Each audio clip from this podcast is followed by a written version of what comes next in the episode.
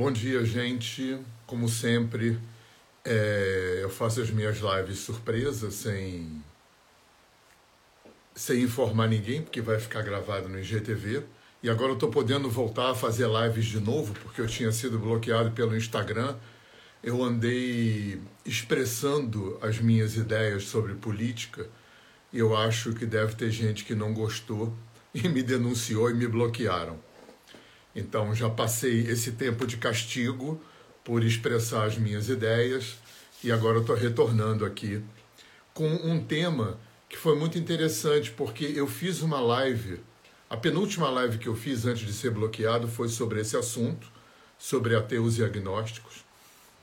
E eu fiz a live todinha. Quando eu fui gravar a live, O, o Instagram, aconteceu alguma coisa, deu um curto-circuito aí no Instagram.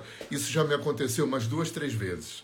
De fazer uma live inteira, quando eu vou gravar a live, dá alguma renca qualquer que o I G T V não grava. O Instagram não grava. Então eu queria falar um pouquinho, porque esse tema é uma coisa que eu lido muito, né?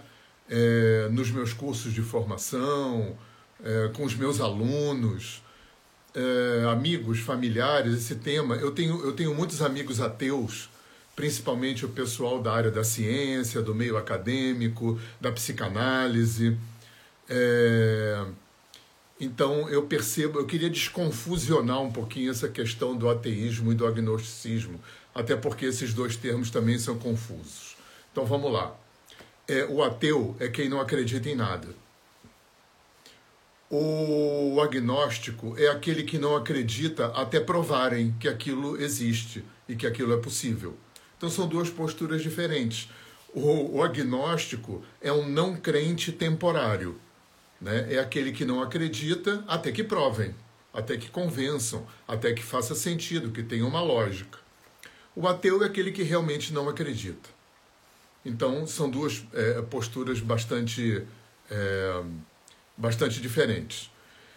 E eu queria refletir um pouco, pensar alto com vocês, sempre dentro daquela minha premissa de que eu gosto muito daquela frase de Buda, eu vou falar um pouco de Buda aqui também, não acreditem em nada que eu falar, não acreditem em nada que vocês lerem, não acreditem em nada que ninguém falar. Experimenta. Se fizer sentido para você, se tiver lógica, se aquilo é, é, bater no teu coração, se aquilo, né, fizer sentido, bacana, vai. Né? Se não, continua procurando. Né? Eu acho essa frase de Buda muito, muito lapidar. Né? E eu começo sempre os meus cursos com essa frase. Não acredita em nada que eu falar. Pensa, o que servir para você, você guarda, o que não servir, você joga fora e continua procurando. Então, primeiro, desconfusionando os termos. Né? Ateu é aquele que não acredita, e o agnóstico é aquele que não acredita temporariamente, né? A hora que provarem, a hora que fizer sentido, a hora que for lógico para o agnóstico, ele passa a acreditar, né? Até porque acreditar é um termo meio complicado. A gente vai falar sobre a fé mais para frente, né? Eu vou começar falando aqui. É...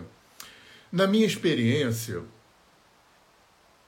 é, o que eu acabei percebendo, justamente com esse...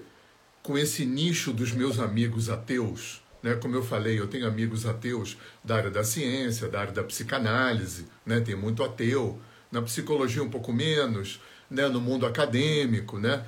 E o que eu acabei percebendo ao longo desse meio século, né? Que eu venho pesquisando, estudando e observando e conversando sobre isso, eu não vou falar cem por cento porque seria um, um exagero, uma forçação de barra, mas mais de noventa por cento dos ateus que eu conheci ao longo da minha vida eram ateus, são ateus, em função do Deus do Velho Testamento. O Deus do Velho Testamento embasa, né, teologicamente, as três grandes é, religiões, pelo menos em termos de, de mundo ocidental, né? As religiões cristãs, As religio... a, a religião islâmica e a religião judaica. Essas três são baseadas no Velho Testamento, né? Naquele Deus ciumento, vingativo, violento, né? Um Deus horroroso, né? Na minha opinião. É um Deus que é alguém que está em algum lugar, que criou o mundo e que deixou o homem à deriva aqui com Satanás tentando o tempo todo melar o projeto. Realmente, em relação a esse Deus do Velho Testamento, eu também sou ateu. Eu realmente não acredito nesse Deus do Velho Testamento. Agora, é muito interessante porque todas as vezes que eu tive oportunidade, e até um certo ponto da minha vida, eu até me empenhei um pouco, um pouco isso, né? De, de ter conversas, né? de, de trazer uma dialética nova para esses meus amigos ateus, quando eu pude expor, sem ser doutrinário, sem ser caga-regra para esses meus amigos ateus, às vezes até sendo, porque na juventude a gente é, todas as vezes que eu pude expor a concepção, por exemplo, do Tao, dos taoístas, a concepção de Brahman, de Atman, dos hinduístas, né? Outras concepções teológicas, né? Porque aqui no Ocidente a gente fica achando que essa concepção teológica da Igreja Católica, da Igreja Evangélica, dos judeus e dos muçulmanos é a única que existe. E, na verdade, existe um caleidoscópio imenso de concepções teológicas. Muitas delas, principalmente no Oriente, a teologia e a filosofia ficam ali muito integradas, muito misturadas. Então, é, tem uma frase que eu ouvi centenas de vezes, quase todos os ateus que eu conheci, que eu pude oferecer a possibilidade de outras concepções teológico-barra-filosóficas, do taoísmo, do hinduísmo, do zen budismo, do budismo, né? A noção de nirvana, a noção de, de Brahman, de Atma, a noção de Tao, né? A noção de Wakantanka, né? O grande mistério dos índios americanos, eu ouvi muito na minha vida. Ah, se Deus for assim, eu acredito. Então, o ateísmo, e não é só o ateísmo... É, é, Não é só uma, uma, uma questão de Voltaire e de Descartes, é uma questão da Igreja Católica também, né? Eu acho que esse é o grande tripé que, que fundamentou é, o pensamento ocidental, né? Descartes, é, é, é, Newton, desculpe, não era Voltaire, Descartes, Newton, que o, o Descartes foi o grande inaugurador é, praticamente da ciência moderna e da filosofia moderna, e o Newton também. Então, Descartes, Newton e Igreja Católica foi basicamente quem fundamentou, é, fundamentou é, o, o pensamento ocidental, o pensamento científico, o pensamento teológico, o pensamento filosófico. Está basicamente fundamentado né, no, no cartesianismo, no, no, no, no, no, no Newton, perdão, eu estou misturando aqui Newton com Voltaire, olha só. É, é, do pensamento cartesiano, no pensamento mecanicista, era essa palavra que eu tinha perdido aqui, né? E do pensamento católico. Então, ficou preso, né? na, na nossa cultura, o nosso pensamento ficou muito preso, né? A própria psicanálise, né? A crítica que, que, que Freud tinha em relação à religião, a crítica que o Marx tinha em relação à religião, você percebe claramente que a crítica de Freud e Marx era em relação ao Deus do Velho Testamento. Então fica tudo circulando em torno do Deus do Velho Testamento. Então é essa primeira proposição, primeiro, é, é, primeira reflexão que eu queria trazer, são é, os fundamentos do ateísmo ocidental, né? O ateísmo ocidental está fundamentado na concepção no Deus, né? Do Jeová, no Alá, né? Naquele Deus horroroso do Velho Testamento. É, felizmente, essa não é a única concepção teológica que existe, né? Eu gosto muito da concepção, embora não seja exatamente teológica, eu gosto muito da concepção budista do Nirvana, da concepção taoísta do Tao, da concepção hindu de Brahman e Atma, né? Porque o, o, o Oriente é, funciona em cima de uma dialética muito... muito pouco íntima do Ocidente, né? Que é, é, tem duas realidades acontecendo aqui, a realidade e a realidade que eu vivo, porque quem construiu essa realidade fui eu. Então, esse fundamento dialético é a espinha dorsal de todo o pensamento oriental, né? Existem duas realidades acontecendo aqui. O, o, o taoísta vai chamar a realidade de Tao, e vai dizer que a realidade que eu vivo, né, é o Yin e o Yang. Eu estou preso num, num, num, numa estrutura dual, que o hindu vai chamar de Maya. Né? Maya não é ilusão. Maya é uma palavra muito interessante. Maya quer dizer uma coisa que é e não é. Né? Que simultaneamente é e não é. O que, que é e não é? Simultaneamente, eu, como indivíduo, estou separado de todos os indivíduos, me sinto separado de todos os indivíduos, me sinto separado da existência, me sinto separado do que quer que, de quem quer que seja Deus. Então, nesse sentido, nesse ponto de vista, eu estou separado. Né? Quando eu me olho, olho o outro, olho a vida, olho a natureza e olho Deus, sobre a, o construto que eu construí de realidade, que está encerrado na relatividade da dualidade, tudo está separado. Simultaneamente, a realidade está aqui. Né? A realidade é uma instância absoluta. Então, é essa dialética do absoluto e do relativo, né, é a espinha dorsal. Está tá no centro da construção do pensamento filosófico, teológico, ideológico de todo o Oriente. E, de alguma forma, né, também dos povos africanos, dos povos nativos das Américas, dos aborígenes, também circulam é, dentro desse olhar que a gente poderia dizer que é multidimensional, que é holográfico. Né? Esses povos todos de África, América, Oriente, não pensavam em cima dessa tríade cartesiana, mecanicista e católica. Quem, pensa, quem construiu um pensamento assim foi a nossa cultura. Então, eu acho que isso é uma questão bacana da gente refletir. Né? Eu, Hernani, sou ateu, profundamente ateu, em relação ao Deus da Igreja Católica, em relação ao Deus do Velho Testamento, em relação ao Alá e ao Jeová. É, essa questão do ateísmo e do agnosticismo, ela vem colada com a questão da fé, que é uma outra reflexão que eu queria fazer aqui. É, a gente aprendeu, dentro dessa perspectiva é, cristã, né, católica, é, protestante, é, e também islâmica e judaica, que a fé... eu tenho que acreditar em alguma coisa que eu não entendo, mas que eu tenho que aceitar a autoridade de algum livro, ou de algum mestre, ou de algum Deus, ou de alguém que me empurra uma verdade que eu não entendo, mas que eu tenho que acreditar.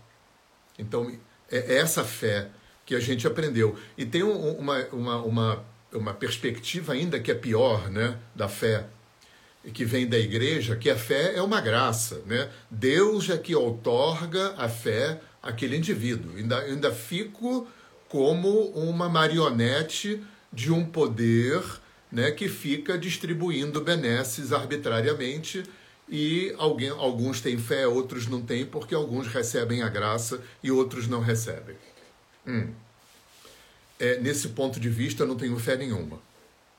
Então, eu sou um ateu sem fé em relação a esse pensamento é, é, cristão ocidental. Um dia, nos anos oitenta, isso foi um grande divisor de águas para mim, um grande curador na minha alma. Eu estava assistindo a palestra de um monge da Índia, e lá pelas tantas, isso anos oitenta, né? A gente andava de branco, queria se iluminar ontem, né? Cumpria aquele book todo, bacana, foi, foi linda essa época. É... E esse monge, num determinado ponto da palestra, ele fala assim: ah, mas eu, eu só acredito naquilo que eu compreendo. E deu um frisson na, na palestra. Porque, imagina, né, um cara do Oriente, vestido de laranja, né, esse cara vem e traz a fé para o âmbito do racional. Teve gente que se irritou, teve gente que saiu, deu um furtunço ali na coisa, e ele ria, né? Ele ria. Ele esperou aquela poeira baixar, quando a poeira baixou, ele falou assim: sabe qual é o problema? Quando eu falo compreendo, porque ele falou que eu só tenho fé naquilo que eu compreendo, quando eu falo compreendo, vocês só pensam com isso aqui. Para mim, compreendo é com isso aqui, com isso aqui e com isso aqui. E foi lindo, porque a partir dali ele começou a desdobrar dois assuntos paralelos e, e, e concomitantes. Um, a questão das três inteligências. Porque ele falou, vocês desenvolveram muito aqui, mas pouco aqui e quase nada aqui. Ou seja, muita inteligência intelectual, mental, racional, alguma inteligência emocional e quase nenhuma inteligência intuitiva. E eu me lembro dele dizendo, vocês não têm ideia da potência que é quando a gente desenvolve essas três inteligências e integra essas três inteligências. Eu entendo, eu sinto e eu intuo. É assim que eu construo a minha fé. Por isso que Buda dizia aquela frase que eu falei no início. Não acredita em nada que eu falar. Não acredita em nada que nenhum mestre falar. Não acredita em nada em que livro nenhum falar. Lê, ouve, experimenta. Se funcionar para você, se fizer sentido para você, você agrega, faz parte de você. Aí eu passei a ter fé, né? A fé é uma construção. A fé não é uma, uma, uma... Felizmente, a fé não é alguma coisa que eu tenho que aceitar sem entender. Isso é absolutamente bizarro. Quer dizer, só pretende que eu aceite, incorpore, integre alguma coisa que eu não entendo quem quer me manipular. Óbvio, óbvio. É, é, isso é a própria ferramenta da manipulação. E a gente sabe o quanto as religiões precisam e, e, e se empenham em manipular, né? Então, a fé é uma construção para que a fé se, in, in, se instale como um software no meu sistema. Eu preciso compreender, sentir e intuir. Eu preciso usar minhas três inteligências para integrar, para compreender, para sentir, para intuir, e assim sim eu integro essa, esse movimento, essa experiência no meu, na minha vida, no meu viver, né? E a, a partir daí, quer dizer, a partir do momento em que eu acessei as religiões do Oriente, as filosofias do Oriente, a espiritualidade do xamanismo, da África, aí eu realmente eu pude deixar de ser ateu, porque eu acessei outras possibilidades, né? É, é, é, eu diria assim que eu estou mais para o panteísmo transcendentalista, né? Para mim, quem quer que seja Deus, o que quer que seja Deus, é tudo, é absolutamente tudo, né? Aí eu deixei de ser ateu, né? Porque aquele Deus da, do Velho Testamento realmente não dava para engolir, e eu passei a ter fé, né? Eu passei a acreditar. Acreditar em quê? Acreditar é, a partir da minha elaboração, da minha inteligência emocional e da minha intuição. Então eu construo aquilo que eu acredito, que também é transitório, que também tem uma dinâmica, que também é temporário, né? À medida em que eu vou vivendo, crescendo, tendo experiência, vivência, lendo, aprendendo, estudando, me relacionando, essa fé, né? Ela, ela é uma dinâmica, né? Eu vou deixando de acreditar em algumas coisas, deixando de concordar, passando a, a concordar e acreditar, passando a elaborar de uma outra forma, né? Tem uma dinâmica na fé, né? O problema da palavra fé é o mesmo problema da palavra Deus.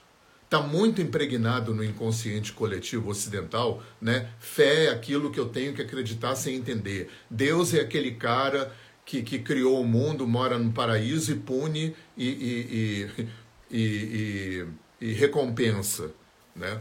Então, é, é, é importante desconstruir essa perspectiva. Eu acho que é, o mundo oriental, o mundo xamânico, o mundo africano ajuda muito a gente na desconstrução desses dois conceitos, né? E eu queria trazer mais uma terceira reflexão aqui para o nosso papo, que tem a ver com esses dois assuntos, que é a questão da ciência e dos primitivos. É... Por alguma razão, que a gente não, não sabe, né? É, a raça menos populosa no planeta foi a que preponderou. Tinha muito mais vermelho, muito mais amarelo e muito mais negro do que branco no planeta, e foi a raça branca que foi a que preponderou no planeta e que instituiu, que instalou no planeta a religião, os conceitos socioeconômicos, políticos, né? Então, o mundo é gerenciado sociopolítico, economicamente, pelo pensamento branco, né? Que nasce daquela tríade, né? Descartes, Newton e Igreja Católica. Então, é basicamente esse, né, o cartesianismo, o mecanicismo e o, e o, e o cristianismo, vamos chamar assim, né, quem impõe em todo o planeta um paradigma de pensamento religioso, sociopolítico e econômico. E o que aconteceu com isso na construção da ciência, né, foi um, uma, uma, uma atitude, um pensamento extremamente racista. Porque os ingleses, principalmente os ingleses, né, tinham, que os ingleses era, chegaram a ser aquela, aquele império que o sol nunca se punha, né, um paizinho do tamanho de Mato Grosso, ou menor, né, é, é, é, é, é, mandou na Índia, mandou na China, né, na Austrália, enfim, um império gigante, né, e criou essa dicotomia, né, nós somos a nata do pensamento, nós somos os civilizados, e aquela galera toda, eu vou usar um termo bem política e ecologicamente incorreto, aquela galera é um monte de crioulo primitivo. E assim os índios, os africanos, os indianos e os chineses foram tratados. Né? Povos que desenvolveram níveis extremamente avançados de civilização, de, de, de espiritualidade, de psicologia.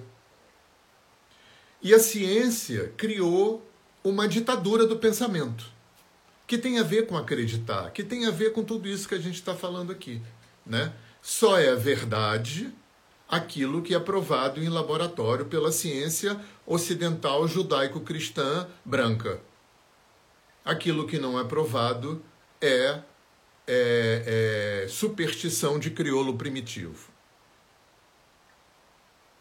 E eu acho que o que está acontecendo no mundo hoje, com esse advento do holístico, do transpessoal, do sistêmico, né? Com essa invasão que o Oriente fez no Ocidente nos anos sessenta, setenta, com essa invasão que o xamanismo está fazendo a partir dos anos oitenta, noventa, é justamente, é, eu acho que fundamentalmente trazer respeito.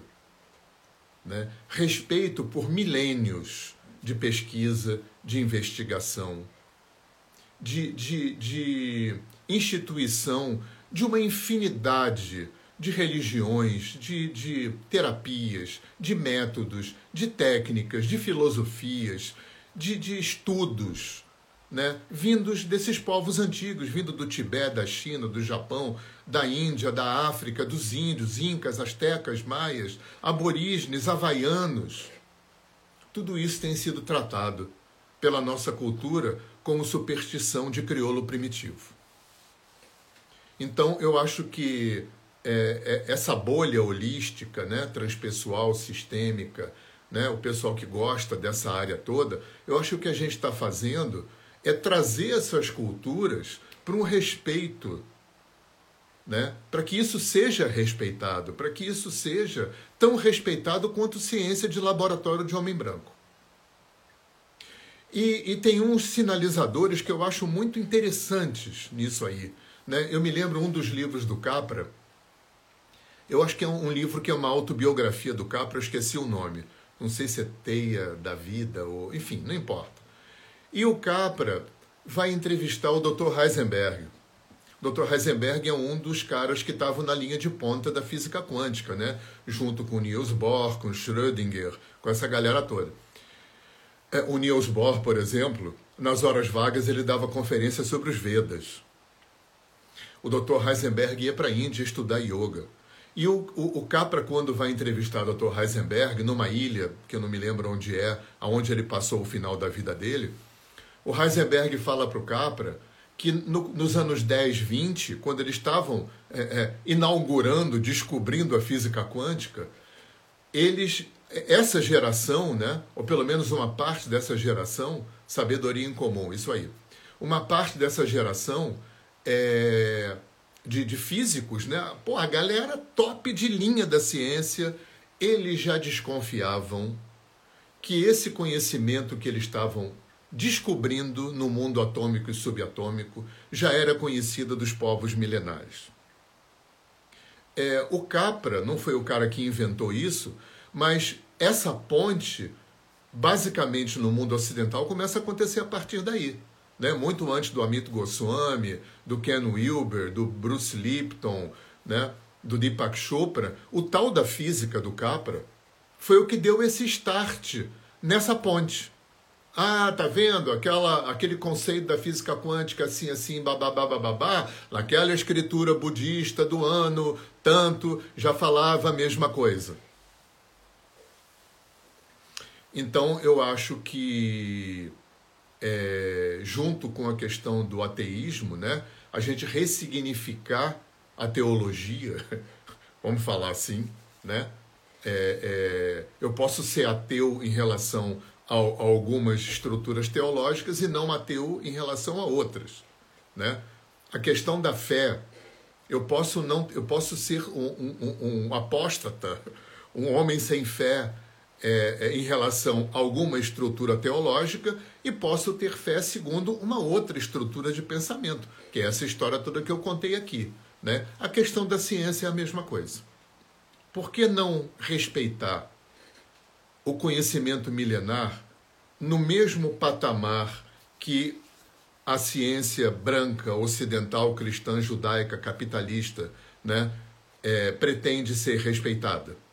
E acabar com esse negócio de só é verdade aquilo que é provado em laboratório.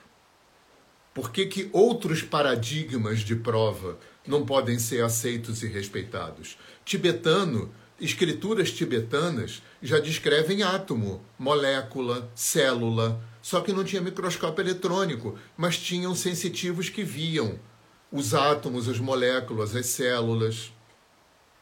Tem uma escola hindu que chama Vaisheshika, que trata sobre a matéria, que fala de Anu, do átomo primordial, e fala que esse átomo fissionado explode, tanto que o Mahabharata, Aquele, aquele épico hindu, é uma guerra nuclear, né? É descrito ali artefatos que explodem, artefatos que voam.